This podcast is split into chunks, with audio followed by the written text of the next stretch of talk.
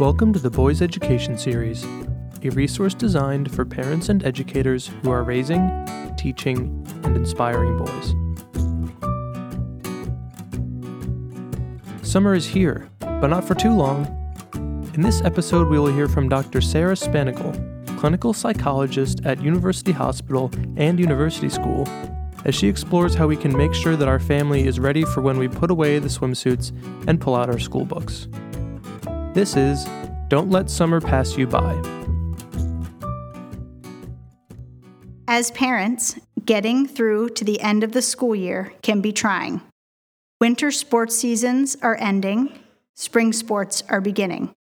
There are concerts, performances, and parties to attend. There is an abundance of end of year projects, but you do it and you get through it. Summer and the calm set in.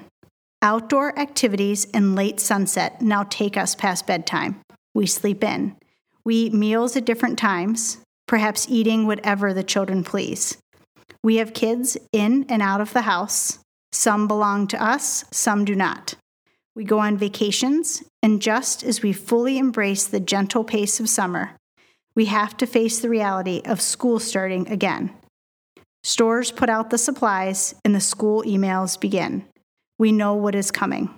The busyness that comes with the end of the school year can be unparalleled to the busyness of the fall, and reentry can be hard. Here are some tips to ease into the school year. Read those school emails when they come. Order the books and supplies, then just set them aside. Then they will be there when you need them. Make sure to complete school forms. Encourage your son to begin his summer reading by the end of July.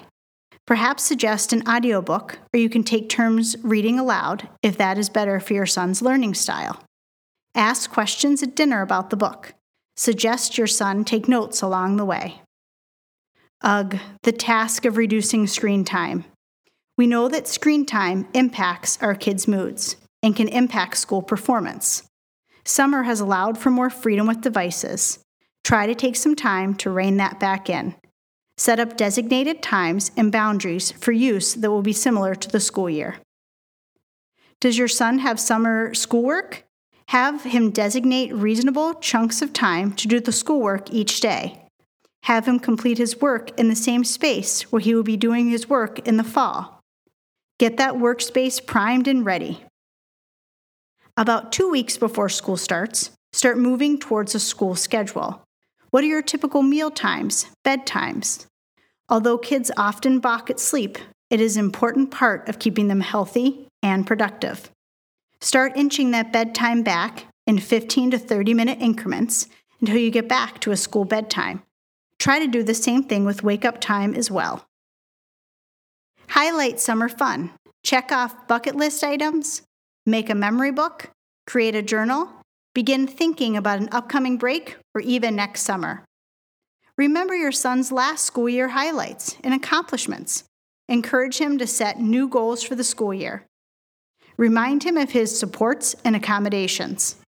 Highlight the fun of an upcoming school year, such as exciting field trips and activities and reconnecting with friends.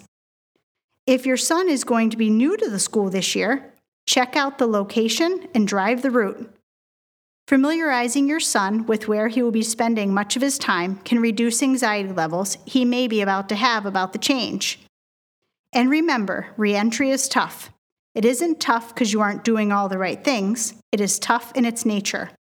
Look at the list and see what you can reasonably do. Discuss these points with your son and get his input. Soon enough, it'll be the end of another school year.